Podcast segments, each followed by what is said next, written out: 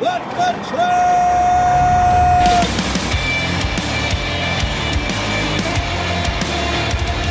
You are listening to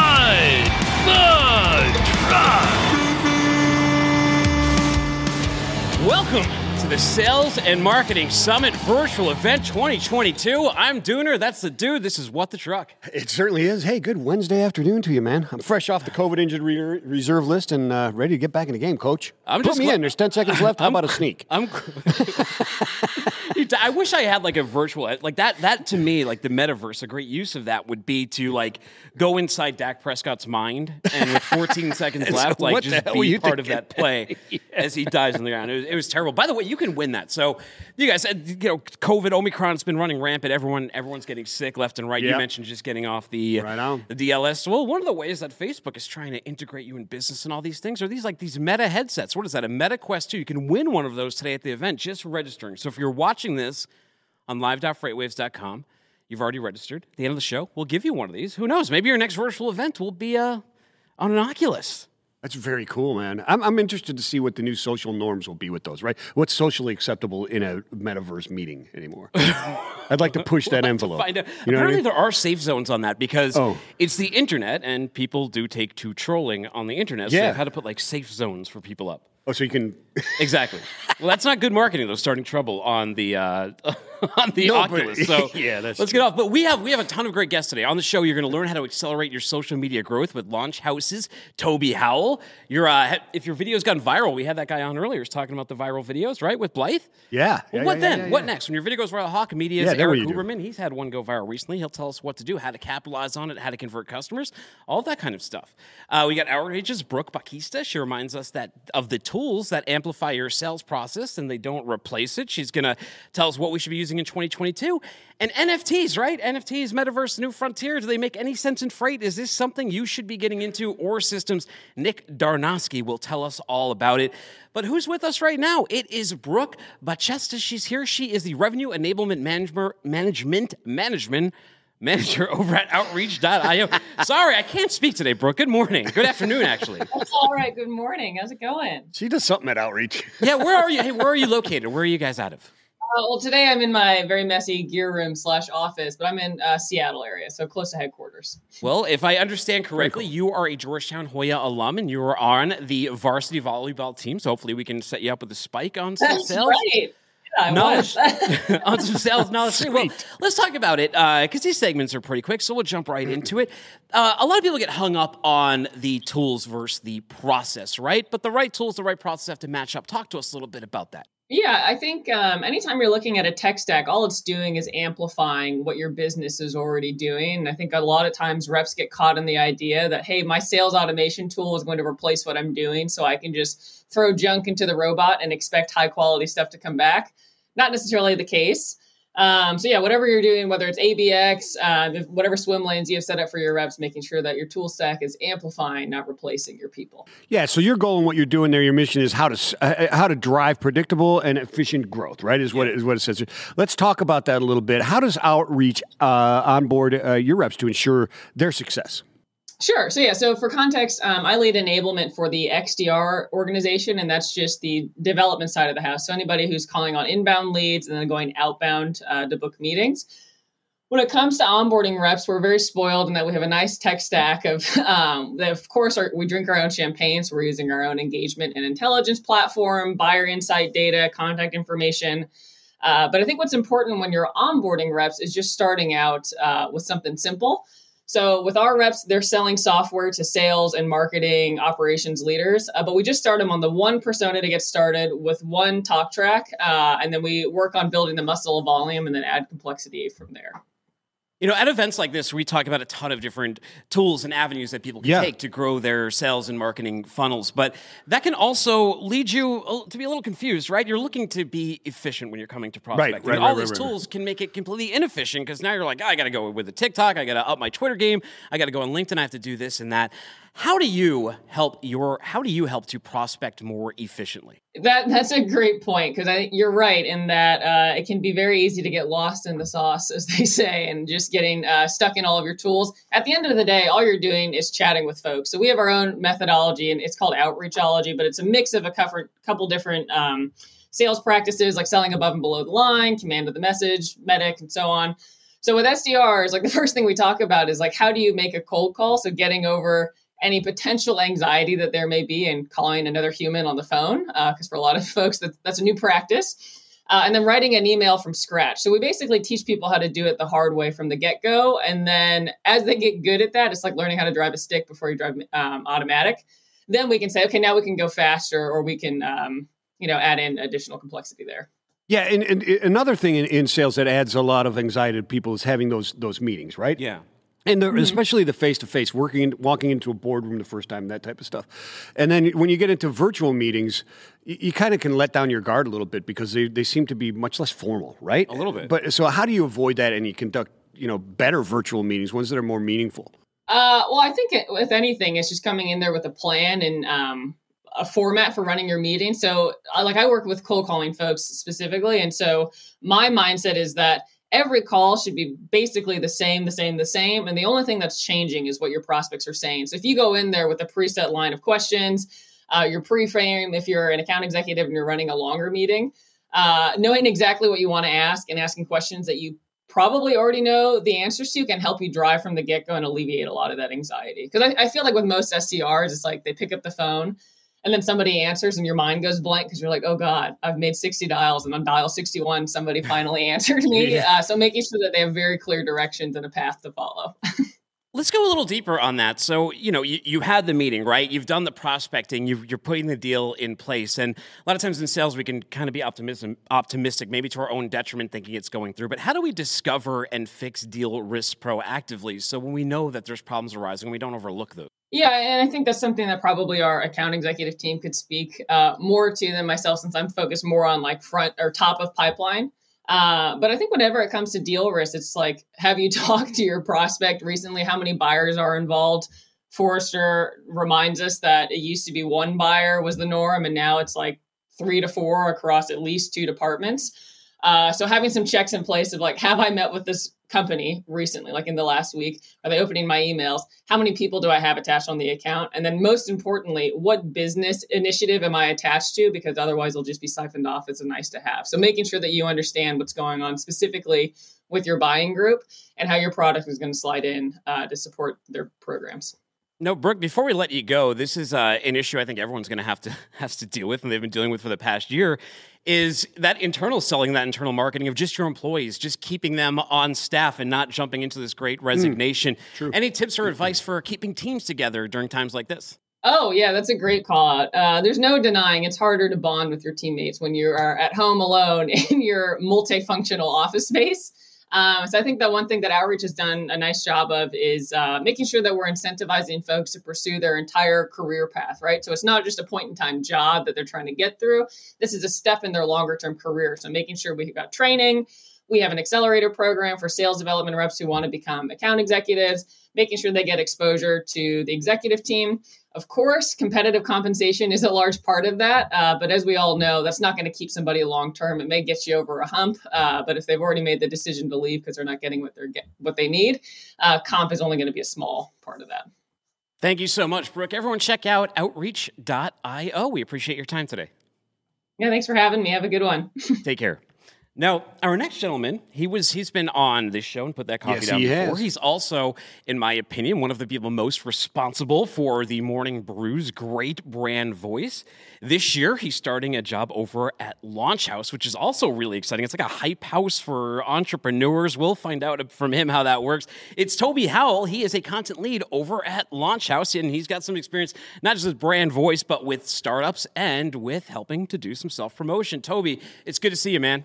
How's it going, Dooner? It's been too long. it has been too long. You know, I saw I saw at the end of the year you said I'm moving on from Morning Brew, and I'm like, wow, this yeah. has to be something really exciting and really interesting. Then I was watching this Netflix show called Hype House, and I saw you're at Launch House, and I was looking at, it, I'm like, is is this like Hype House but for like founders and entrepreneurs? Tell us what Launch House is. It is a little bit like that. Um, so the, the the brief backstory is uh, back in uh, the kind of the midst of the 2020 like first wave of the pandemic.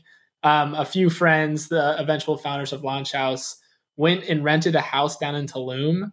Um, and the goal was to just like reestablish some human connection, work with really cool people, and basically like stave off some of that isolation that so many of us felt. Um, and it turned out to be this really, really successful trip where they launched a, a, bunch of new products, actually formed the idea for Launch House. And so now what we do is we have a house in Los Angeles and a house in New York City. Um, and we invite a cohort of 20 entrepreneurs, startup founders to live together, work together, launch together, uh, and just essentially work on their companies in, in, a, in a shared um, and like really cool space to uh, to uh, be working. Yeah. So it's an incubator commune. Kind of. that type of thing. Commune, hype house, whatever you want to call it. It, it is uh, it's an exciting place to work with exciting so the, people it's all about teaching people, yeah. also how teaching these these founders, right, to to fend for themselves out in the world, to fend on these new platforms and emerging platforms and the changing algorithms and running brand accounts and all of that. One thing you have such intimate experience with and great experience with was developing that voice for the morning brew and creating something that was really captivating, especially for millennials. And you're taking something like you know, there's always this thing that people say, like in freight, especially before it went mainstream last year, was that like it's boring and nobody's going to care about it. And I think one thing that you showed is that you can take almost any meme template and incorporate almost any sort of thing that's happened in business, as long as people are like sharing news about that business, and you can find synergy between the two, and you can create great memes and and build an account. Tell us a little bit about building a brand account and how that works. Yeah, I actually, it is very interesting because, yeah, most people thought business news was boring for a while. Most people thought freight was boring for a while. But whenever you have something with a shared collective experience, and, and by that I mean, I'll, I'll, people know what it feels like to buy a stock and have it go down the next day. People know what it feels like to get caught up in a, in a meme stock or something like that. That is a shared experience. And once you have a shared experience, it's easy to create content around that. Um, and so memes are essentially just a vehicle for bringing to light a like a shared inconvenience or a shared experience. Um, so really just finding what kind of unites people within your your niche and within your area of of business um, and just playing up on on the things that yeah again people people know recognize and have a shared experience around a, a common a common like problem or a common um, yeah just any anything that they have in common with each other um, that's that's something that's right from the memeing and right for putting your your own individual like brand stamp and brand voice on yeah, no, you know, Toby, going through uh, a lot of your your Twitter and your and your stuff that you put out there, there was uh, I think like twenty two different things there oh, for, yeah. for, growing your audience, and I think what you were just talking about there on our list, anyways, is number five. Rec- recognizing and then capitalizing, or recognizing something that is that is trending or going viral right now, and trying to bring that into your into your brand, right? Uh, let, us talk about that. Let's talk about that a little bit right now. Is is finding how, how do you find that, right? Because you got to test and and retest, don't you? Yeah. So recognizing and capitalizing, it's a double edged sword sometimes uh, because you don't want to just be a, a brand account that is only hopping on trends and is only doing what is trendy for that specific week. Right. Um, but at the same time, it is very valuable to come across as a brand account that I like to say gets it, that is plugged into the culture, plugged into what the youths are talking about, if you will. Um, so yeah, I'm constantly a consumer of of the internet and internet trends to see what I can plug and play into my specific brand. Um, and yeah, it's a very it's not something that you can just like wake up and be good at. Like luckily I'm someone who was raised on the internet, so I'm very plugged into mm-hmm. what's what's uh what's the it trend of the moment. Um, but yeah, I always try to keep like the core of our brand front and center um, and not get too caught up in like the winds of trends um, no matter how like alluring they can be Yeah. They sure can, and so can algorithms, right? And like, for example, on LinkedIn, one of the most annoying things that they have done is they've made like polls be really important in their algorithm. So then you have people getting all this meaningless engagement from polls, and they go, "Oh, great! You know, ten thousand people saw my my poll." But like, who really cares, right? If you're not getting conversions or it's really Yeah. cheap like yeah, that. yeah, but yeah. you had two points here, number nine and number ten, which were don't. And by the way, you can read these on his Twitter account. We'll have a link to that in the show notes and everything. He put some great ones here, but one of them they kind of contradict. Don't fight the algorithm. Um, but don't be a slave to the algorithm either. How do you walk that fine line, and what do you mean by that? Those two. So specifically for Twitter, when I say don't fight the algorithm, um, there was a moment back when GameStop was GameStop mania was at its peak, and that was like early January of last year. Like anytime I posted content about GameStop, it just immediately like people were craving that content. They wanted information, they wanted memes, they wanted jokes about it. So that was an example of the algorithm essentially telling you like listen, people are loving GameStop content right now. Feed them unique and, and fun content and like it will it will perform well. But when I say don't be a slave to the algorithm, it's exactly what you just mentioned, Dooner. Like on on LinkedIn, the algorithm is favoring polls, but that is empty and like vapid content. Um, and the, like the gut reaction test that I use is like, would I be like if I'm I try to see it from uh, an outsider's perspective um, and say like does this reflect well on the brand? Like is this something that i as a consumer would want to consume f- from a brand? Um, and so yeah it, it has to pass kind of like the smell test in, in my opinion. Um, so yeah there's two there, they might seem contradictory but as long as the content uh, is something that the users are telling you that they want rather than like the actual algorithm itself, then I think you're fine to hop on trends whenever whenever uh, it meets that criteria. That makes that makes perfect sense. Getting that gut check in there and kind of learn it, and you learn that as you go. I would imagine that's something you kind of Right. start to get more of a better gut sense about things that are there. One of the other ones there that interests me, uh, uh, and I think will interest others, you you put on there, uh, build your content buckets backwards. What, what do you what do you mean by that? That is something that I've learned directly through my experience um, creating a ton of content. So a lot of people, uh, whenever they come into a content role, they think the first thing they need they need to do is build like content pillars or build content buckets, which are like high level uh, structure for what kind of content they'll produce. So it will be like we're going to cover the news news of the day. We're going to do high fidelity threads. We're going to do this, this, and that. But if you start with that high level uh, outlook, then you don't actually know what works and what doesn't. So I like to instead just throw stuff out the wall for the first week, first month, um, see which type of content resonates with the audience that you are creating for. And then from there, it's almost like a puzzle. Like you can piece together, like, okay, people clearly like memes about GameStop. They clearly like threads explaining macro uh, economic concepts. Whatever the whatever the the piece of content that have performed the best, that's when you can then start forming these uh, like structural pillars around your content. Um, because I think people do it out of order too many too many times, um, and they're not listening to what their audience is telling them. Um, so yeah, I try to let the audience guide me wherever possible. Well, Toby, nobody wants Excellent. to get canceled. It is 2022. And I think that, especially on social media, there's a lot of anxiety. So, this is more for the newer reps, which you've been doing this for a little bit. And you did it with, I mean, startups are a little bit easier. They let you carve their own path, they let you be a little bit riskier, but they let you create uh, part of that voice of the morning brew. And now, not everyone can be like full Wendy's and insult every single other account they go onto in an amusing way. But if you do want to make your account, especially in freight, which can be kind of boring, the brand accounts, what would you recommend to that social media person to pitch to uh, to their upper levels to be able to have some more fun with it? Yeah.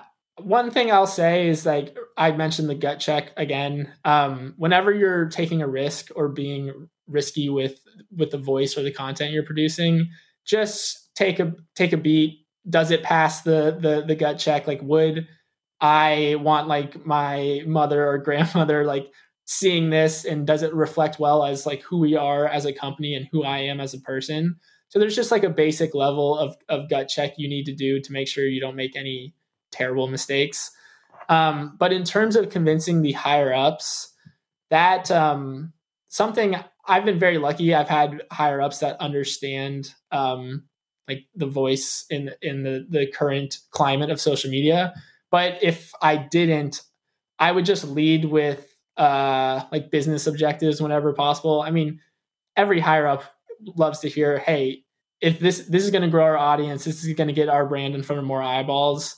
Um, and like show them examples maybe from another account or show them an example that you've done in the past that performed really well like if you come armed with data and you come armed with a, a specific business objective that you're serving it's very hard for a, higher up to say no um, even if the content is like edgier or a little um, pushing the the boundaries a little bit you know, that's a great point too. Yeah. And I like that you're like, look, if you want to do it, you're going to have to put a little of your own effort into, Sure. right? I mean, put to get use some of these marketing tools you have. Put those those analytics that you use externally that you use for clients. You can also use internally to say, hey, this Yeah. has performed really well. Do a little legwork. And you're right. I, I think that a lot of times when when we're, I know when I was younger, I would also I'd you know, get like, oh, no one's listening to me, and then it's like, well, Yeah. wait, did you actually make you much of an effort to make them listen to you? Yeah. Those are some great points. Toby, how, how do people connect with you? How do they get over to your great Twitter account where you you give out a lot of advice like this on there? And how do they find out about Launch House? yeah uh, follow my personal account at toby doy howell um, and then in my bio you'll see that the launch house website and the launch house twitter account. Um, so yeah the twitter for launch house is at launch house. It was actually we just had a big uh, internal celebration because we finally got our hands on the at launch house with no underscore. Um, twitter account Ooh. so it's these small wins in social media sometimes, like just getting rid of an underscore sometimes is cause for celebration. Uh, It feels yeah, big, sure you- right? It right. feels- It's a, it's it's a small little character, but it feels bigger than it is. Hey, before I let you go, settle an argument with me between uh, Blythe and myself. She is team TikTok. I'm team Twitter. Which team are you going on? If I'm a founder, I'm on Team Twitter because that's where founders, that's where VCs are hanging out. Um, and it, Twitter elevates how you think more so than any other platform. Mhm. Um, TikTok is great, but it's not sustainable sometimes. Like I know people who've had a product go viral and they get overwhelmed with orders for a week, but then it drops off. So it's kind of like again, it's it's almost empty engagement. Um, so yeah, I'm team Twitter, but I'm 100% biased. So Yeah. Well, same here, but it's okay. That's why I put biased people on my show so they can agree with me. Thank you so much, Toby. I appreciate it. Uh, thank you, thank you so much, sir. Best of luck too at the, the new role in 2022 at Launch House. He's launching himself into the I, strategy. I, I love it, man. Kill it. second startup, second startup in a row too. Second startup in a row. Uh, he kills Brave it. man. Toby's Toby's a man. He's a man. Brave man. He's doing great. I am too. All right, I love him. Hey, so our own CEO and founder Craig Fuller, he bought Yeah. Flying Magazine last year. He had a big year. Well, our next gentleman here, take a look at this picture of Erik Huberman. He Oh, yeah. is the founder and CEO at Hawke Media. Show the picture, guys. Show this picture of him. I want to congratulate him. Here we go. Show me. Look at There that. He got his pilot's license. There we go. Congratulations. That's sweet. I love I love the fact time- that that picture is a little bit misleading, though. Well, Erik, thanks for joining us. Con- con- Wait, what's misleading about it? he he doesn't fly that plane. Oh, he doesn't fly that No, I did not buy that plane. Well, Erik, this is a continuation of last time you were on because you'd mentioned that you flew. You were like, "Yeah, you know, I'm getting my pilot's license. Um, I'm near the end of that road, and I was flying over Port of LA, and you could see all the boats out there and everything. So it, it kind of came full circle. Congratulate! Why'd you get the flying license? Just uh, is it part of your sales and marketing scope, or just a hobby? Just a hobby, honestly. I, I found myself. I I went and got scuba certified and really enjoyed the like mental challenge of learning about. Sorry, I'm echoing back at myself, so it's throwing me off. Um, yeah, I, I got my uh, scuba certified and really enjoyed like the challenge of learning a new skill and all about like the dangers of it, et cetera. And went, what could I do that I can stick with for a year and a half and or more, and actually like prolong this idea of like stretching my brain in a way that has nothing to do with work and settled on pilot's license and then fell in love with it. I absolutely loved it. Beautiful. yeah, is, is it something you go deeper and deeper into, Erik? I mean, you know, Yeah. because not because you say I'm, I'm on the path to fly this plane, but not yet, right? So are you continuing that and saying, okay, I can get to this, and then maybe commercial, et cetera? Yeah, so it yeah, exactly. It goes uh, next. I'm going to be getting certified on a higher performance engine, so I can go on faster planes. And then it'll be IFR, which is instrument rated, and then probably keep going, get my commercial license, get you know all the different ratings and end up flying jets, et cetera. Like the, the idea is just to keep learning. So I'm sure I'll or hopefully progress over time. Well, Erik, one of the reasons I bring up all of this flying is because it all circles back to a TikTok that you also posted that did really, really well. And you were amazed by the performance of this because it's one of those, you're in marketing, right? You're trying to take viral videos and TikToks all the time. And this is one where you were just at a convention and you saw, it, you're like, flying car, that looks cool. That's probably good for TikTok at least. It's not the greatest video, but yep. maybe it'll do. Tell us a little bit about the story behind this and how did the video do? Actually, you know what, guys? Do we have the video? Let's watch it first. Two, one, injection. You like it or not? Simple video, but how did it do? yeah, so I, I, you know, I'm coming out with my book Hawke Method, and my social team was like, "Hey, you got to get on TikTok." Like, I knew this, but you can go viral there. Like, we got to get you going on TikTok more. And I had like a hundred followers, and had posted some snowboard videos and random things. And I was at Art Basel, I guess a little over a month ago. And they literally it was a Wednesday morning, and they're like, "You got to start posting more." I'm like, "All right, well, I'm going to this cool like flying car launch tonight. I'll just post a cool video of it." That's the video. It's not that interesting, other than it says the world's first flying car. But like, it's like they pull the sheet back. It's a cool looking car. We're done. And I posted it at, late at night. I wake up the next morning and it has like 600,000 views. I'm like, oh wow, like my biggest video had like 4,000 views before that and had 100 followers. But I'm like, so this, yeah, this caught on. Cool. People are interested in it. Put my phone away, go to lunch, etc. Pull my phone back out that afternoon, and it's got like 8 million views. And it kept going. Now I think it's got 58 million views uh, and been licensed by Jukin and all over the news and on the cover of Reddit or front page of Reddit. And yeah, it's gone everywhere.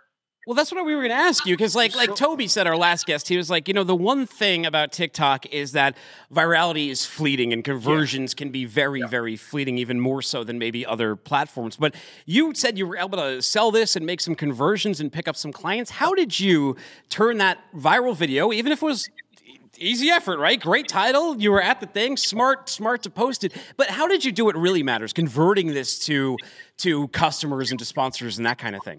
Well, first off, like using, let's just say I use a $10 cost per thousand impressions, you know, which is pretty cheap but standard in advertising. I got 58 million impressions. So a, I got that company, AeroMobil, $580,000 worth of marketing by posting that and it going viral. So they're working with us. and uh, they, I also then presented it to a few other automotive companies we were talking to. We showed it to some other clients, and it was just it's a nice validation. We run uh, another agency called Hawk Z. It's our Gen Z agency with two of the biggest TikTok stars, and it's like, yeah, look, like we've made this work. We know how to market things, and we know how to convert it too. And that's and back to the book. That's literally what it's all about. Is like you want to create that awareness, but then nurturing it and actually doing things with that awareness is really where the money's made. So finding ways to actually now that people are in the pipeline i've also done things like okay so i seeded that video then I post something about the book or about Hawke Media, and then I put another video about the flying car up, and you kind of keep them interested with the flying car, but you keep also showing them other things while you're getting those impressions. And now I have millions of views of other things about Hawke Media and about other parts of what we're doing, and getting that awareness to where we want it as well. So you latch the two together, so to speak, is what you're saying. Yeah. Keep that yeah. full circle between them. That's that's very interesting. How, how, but creating that first viral one or looking towards that is that just something that is you know it's a it's a bolt of lightning. It happens, or is it something that someone can work towards to get? Uh, I would say I've seen a few people actually have the ability to make a viral video. One that comes to mind is Jimmy Kimmel has been able to do like such ridiculous pranks and things that I remember uh, during the Sochi Olympics, there was this viral video of a wolf walking through the like hallways of the dorms where they're keeping mm-hmm. athletes and it went crazy. And then like a week later, he posts a video and he had planted that wolf and he comes walking through the hallway on the set of skis. And you realize Jimmy Kimmel actually created that video in his team. So there are people that have been able to create viral videos uh, intentionally, but most of the time it's, you know, it, when it really goes viral, it's a surprise. You're like, I can't believe that just happened. I don't know how that happened. And there's a lot of ways to sort of try to get something, but like I, just to be honest, I was lucky, not good when it came to the flying car. I thought it was interesting. I thought people would like it. I did not think 58 million people were going to see that video. Yeah. Mm. well, but Yeah. here's the thing: you can increase your odds, right? You can increase the likelihood of that lightning bolt striking by just focusing on cool stuff. And if your industry covers cool stuff, and look over here in freight, a lot of you are around trucks or big boats or big aircraft or really cool product or really cool warehouse operations. Show that more. People love that kind of stuff. They love to be taken inside your world, and you don't have to like dance or be a comedian or any of that kind of stuff. Yours was literally just a video of that. It's a headline and a curt. I mean, was there a video of the car actually flying? You were like, how many views did that get? Yeah. That, the funny thing, that only got like 5 million views. Wow. Did it fly well? Because we saw this, like, we saw this one render of this flying motorcycle, right? Oh, yeah, And the yeah, yeah. render made it look awesome. You're going to, like, fly through, like, the hills and valleys. And then we saw it on a racetrack, and it was, like, really, really loud, and it went, like, three feet off the ground. Yeah. No, yeah, it flew like a normal airplane, actually. It's pretty remarkable. Wow. Wow. So, hey, so what is next for Hawke Media? What, what kind of strategy do you think we should be focusing on going into 2022? A lot of us still virtual, still hybrid world. What should we think? Is it experiences? I mean, like one of the reasons yours why it done so well is a lot of us want to get out and go to these live events, these Mhm. in person Yeah. events. They keep getting canceled. So maybe a video from those is looking good these days. Yeah, I mean, I think experiences are still tough just because exactly what you said. We're still kind of in this shaky period. Hopefully that continues to pass. But I think really what's changed is a lot of these digital channels have become hyper competitive because of this switch to digital for a lot of people. And so what we're seeing is you kind of have to go wider. Like a lot of companies were able to just go really deep on Facebook ads, do their best to convert them and call it a day. And now, or search ads, whatever it is. Now you really have to leverage all channels out there and find your niche and really, you know, continue to test and try things. So it's got, you know, sort of the OPEX of marketing has gotten a lot higher because you need to function on so many channels. But uh, we are seeing that that's been a benefit to us because we have the ability to leverage all these different channels, whether it's TikTok or Snapchat or direct mail or um, podcast advertising, et cetera, like all the radio, TV, all these other channels. You can't just do Facebook ads or Google ads and call it a day anymore. You have to be leveraging all these different things to really compete. Very interesting. But once you find those, are you saying that you should concentrate on those specific ones that once you get those, or do you have to maintain it once you've tested and you've gotten yourself into that loop? I believe you want to get make them all work. I believe Yeah, that you want yeah, that wide angle versus going deep. I, it is what I've seen working a lot better. Gotcha. Gotcha. You know, when I bring up the picture, just to bring everything full circle, one of the reasons I, I show the picture of the flying thing is that one thing people have to realize too is if you do something cool in real life, even outside of business, make that part of your brand, make that part of your advertising. It brings new inroads to people. Now, it has nothing necessarily to do about selling Hawke Media, but maybe it absolutely does because it gets someone who has a pilot account or is interested in flying or who just likes the picture or just likes go getters to contact you, does it not? Yeah, no, actually, funny enough, I reached out to the YPO flying community afterwards and said, "Hey, I'm looking to fly this plane. Does anyone have one in LA?" Because I figured, who knows, might as well shoot my shot. And immediately got an email back, nothing to do with the plane. Like, oh, hey, I need marketing help. Can we talk? so a, you never know. I actually my my whole thing with posting those kind of things on social is kind of what you said about like showing like there's a, a dimension to myself and it's not just about marketing, but also it's interesting things that you keep yourself top of mind. Like there's an aspiration to like going out and achieving and doing things that people are hiring us because they want to achieve and do things. And if you can continue to remind them, like, hey, there's cool things going on, I'm doing cool things, we're doing things that are interesting. When they think about like, God, I need to make my brand, get my brand out there. Who do I know that's doing that? Oh, Erik. Oh, and he happens to have a 300 person agency that we can leverage. So that's part of it is staying top of mind. Well, you, if you want to stay top of mind and someone wants to leverage your, your agency who's listening right now, where do I send them to? Yeah, you can go to hawkemedia.com, H A W K E media.com. But also, you know, we've now, we're putting out this book that launches March 8th, but it's pre launched. It's on pre sale on Amazon, Walmart, Target, as well as on our own site. Uh, but yeah, it's just the Hawke method. So you, it's literally, we distilled like the three principles of marketing that have helped us grow over 3,000 brands and put it into, you know, a digestible, easy to read book so that we, our mission has always been accessibility to great marketing. So if a company needs help, they're welcome to come to us. We love to help. But I also wanted to like sort of democratize it and get give out these books so that it makes it easier for people to learn marketing. Because we've found that we, you know, it's not about the secret sauce. It's really about doing the work and doing it right. And we're happy to teach other people how to do it right because we know that there's a lot of work involved too, and we're still going to be needed. Yeah. Erik, hey, congratulations, by the way. Congratulations on eight years for Hawke Media as well. Yeah. we appreciate you. that. Thanks for taking some time with us today. Absolutely. Thanks for having me. Thank you.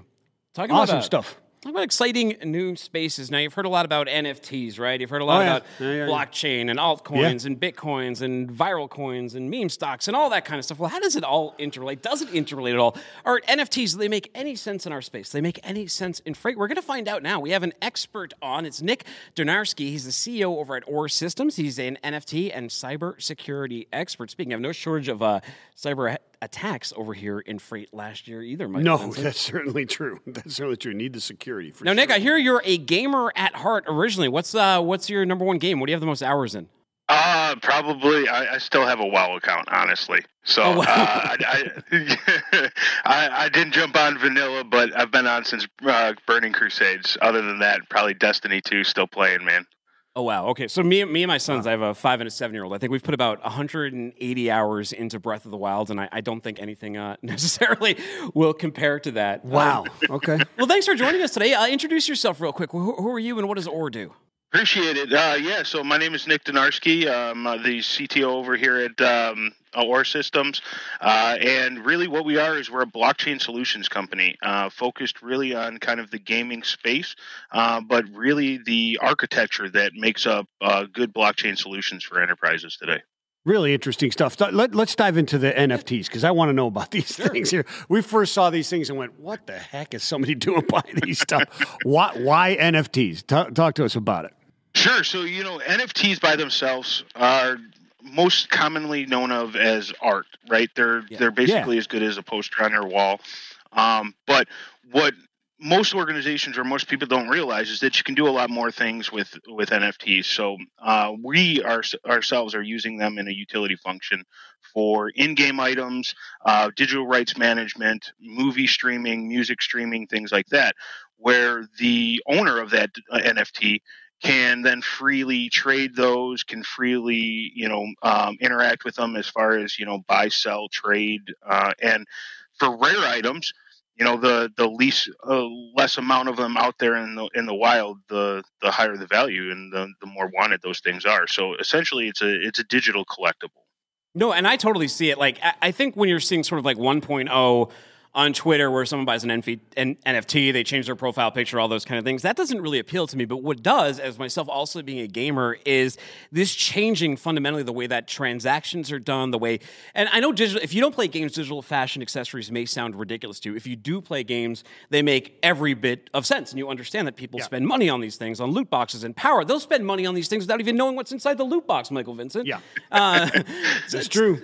But does that will that apply further than just games and business? Will this be in other avenues that we're approaching? Like we're giving away a Meta 2 today to someone at this event. Um, what can they do in the NFT space now with that with something like a Meta 2 on? Sure. So, uh, really, you know, as the metaverse, quote unquote, um, the you know the the experience or that virtual reality experience that's you know really kind of going to come to everybody here shortly. That virtualized version of you is where the individualization and the um, that that want to own an item, a digital item, comes. So, as you see, the big players, Microsoft, Facebook, any of those. Uh, uh, organizations that are launching their version of metaverse people are going to want to individualize themselves and this is where nfts and the digital currencies and things like that really have a play in everyday life so be, coming back from ces um, what is it now two weeks ago uh, everybody was out there with uh, metaverse offices metaverse malls metaverse uh, concert experiences uh, all of these virtual experiences and one of the things that we did see was that most organizations are kind of siloing you into their metaverse, right? And metaverse is just an ambiguous term. But uh, if you look at like Microsoft or you look at any of those entertainment platforms, you have their coin, you have their in game items, or their in metaverse items, just like you have in the classic video game kind of aspect, right? You buy the item in that game, it's only good for that game or that event or that metaverse, and that's it. The one thing that we see the lack is is that uh, that Ready Player One feel, if you will, that that oasis where you have all of the different metaverses in one, and that's our goal. Our goal is to show people that you can take that NFT from one location to another. And when you're talking about businesses, this can be record keeping on NFTs. This can be um, logging. So in the case of logistics, right, and being on what the truck here, there's there's lots of big players that are leveraging blockchain as simply a distributed database. That's the simplest way to think of blockchain is it's just a distributed database that has security functionality built into, the way that the blockchain works. But having that repository of you know a single distributed um, database, you give logistics functionality to all of the different carriers, all of the different geolocations, all in a single repository that has checks and balances. Uh, a lot of, of the enterprise organizations are using Hyperledger for their uh, their private chains. You have public chains that are Ethereum, uh, Binance Smart Chain, Bitcoin, all of those types of um, chains. The underlying technology is essentially just the chain that creates a ledger that then has various different data points throughout it that technology is going to be here for enterprises as we see, you know, now and into the future. So, Nick, this is totally changing my entire concept of, of NFTs. Yeah. Right. I'm I'm I'm being woke here at the moment. Sure. So, does that ledger now and the, the, so the NFTs, the coins that you're utilizing, the the and really the blockchain, and I understand blockchain, um, is that becoming your security system to your digital assets? Is that is that what you're saying across the different platforms? So um, it's not necessarily the security system, but there are secure versions of blockchain out there. So Hyperledger, like um, that version of a blockchain, right, utilizes certificates for authentication. Mm-hmm. Um, it's not a publicly accessible network. You have to have authorization. So there's a lot of security that's built into that version of blockchain. You have other ones that are more public, right? Like Binance Smart Chain, you can publish anything that you want onto it. Ethereum, you can publish anything you want onto it.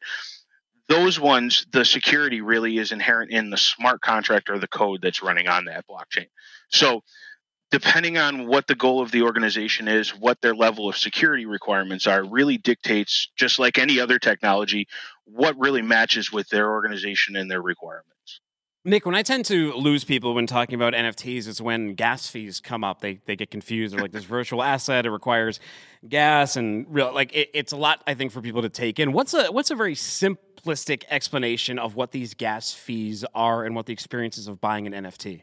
Sure. Yeah. I mean, the easiest way to think of a gas fee is a credit card charge right? Uh, every time you swipe your credit card, you have to pay a charge to the credit card processing. You might not pay it out of pocket. You know, the uh, the organization that's processing your credit card probably pays that, but it's essentially that processing fee. Um, when you're going into you know larger organizations uh, and private chains, you don't ha- you're not affected by gas like you are on the public chains. Mm-hmm. So creating an, an, an NFT is, is, is, has greatly changed, right? If people are interested in doing something like this or playing around with it, that's how I got play, played around in, in blockchain. So we went out there and a, a friend of mine in, in, in, England, we actually made our own our own uh, digital currency. It's completely worthless. I own ten thousand of them. They're worthless. okay. Um, so I won't even mention them. so Wall Street but, Bets finds out but about. That's, yeah, but that's what we play. That's what, that's how we that's how we we started. Uh, you, know, you know, played around with it. So how how do I go in and say, you know what, I'm going to try and do this NFT. I'm going to play around with this and, and teach myself about NFTs? Yeah, if, if you actually go to or dash forge o r e dash forge f o r f o r g e dot com, that's our NFT marketplace. You can go on and you can create your own NFTs. Uh, you can get on there. You can actually buy, sell, trade them. You can use them for streaming music. So we like we love artists and we want to support the community. So one of the big things that we want to do is help um, content creators be able to actually manage their portfolio. We have we have a couple of uh, rock stars on the team, um, actual tour, touring uh, musicians that are part of the team. So making they've dealt with uh, you know production companies and all the rest. Making sure that uh, the content creator actually has control of it is one of our big things. But yeah, go on to oreforge.com. You can click create and you can start making them. Uh, we right now are deployed on the Binance Smart Chain. Um, we're we're actually going to be supporting Avalanche and we're going to be supporting Polygon uh, this later this year. And right now, our big thing is is you don't pay Ethereum gas fees. Uh, so the difference is, is Ethereum really can, you know, the gas fees alone can be inhibitive. Mm-hmm. 50 bucks to 250 or better for gas fees alone where we're dealing, you know, and allowing our users to make NFTs for, you know, 15, 14, 30, 30 cents per NFT. And it, it's it's much easier to to do it than say on something like OpenSea or Rarible. Now they they are much bigger than we are, but you know we're we're working our way to actually take a bite out of that. There you go. Now, is this something, I mean, from a sales and marketing perspective, you would implore companies to focus on, even if it's just a, a person or two figuring out how they may work for the company? Absolutely. Somebody inside, I mean, as the technology grows and as you be, everybody becomes more familiar and more comfortable with uh, blockchain, NFTs, crypto, things like that. Just having that uh, experience of really understanding or going through the process and do, at least doing it once.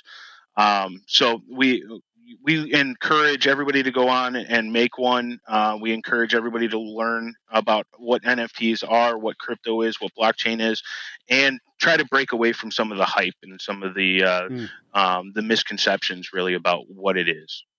Nick, thank you so much. We really appreciate it. How do people reach out and learn more from you?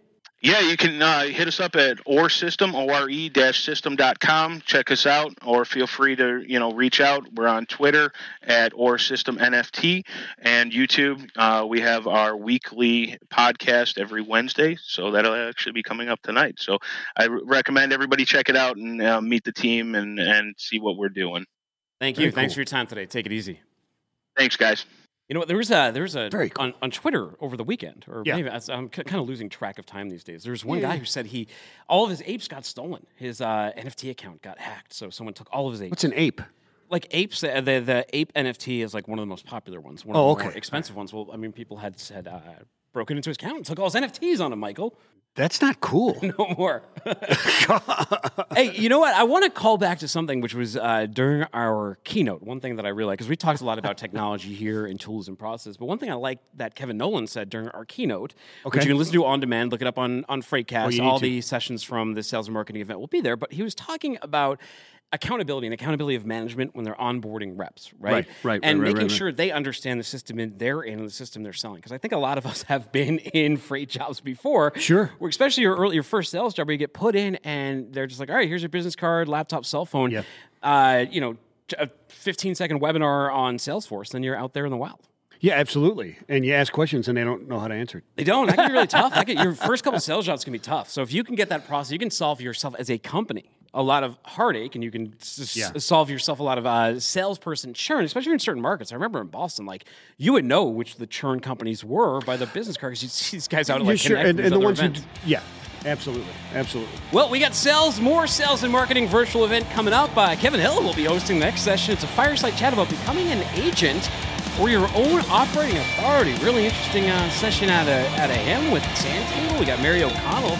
She's our freight broker, 3PL expert. Uh, she's going to be ca- catching up with Kyle Costco with a fireside chat on hiring for culture, writing for a resume. Really interesting as well. You want to find us on Twitter? Find me at Timothy Dooner, that's D O O N E R, or him at Vincent Dude. You can catch us on podcast players everywhere. Mondays, Wednesdays, and Fridays. Just look up What the Truck. Tell them how to be with the rest of this summit. Hey, peace and love, spread it everywhere.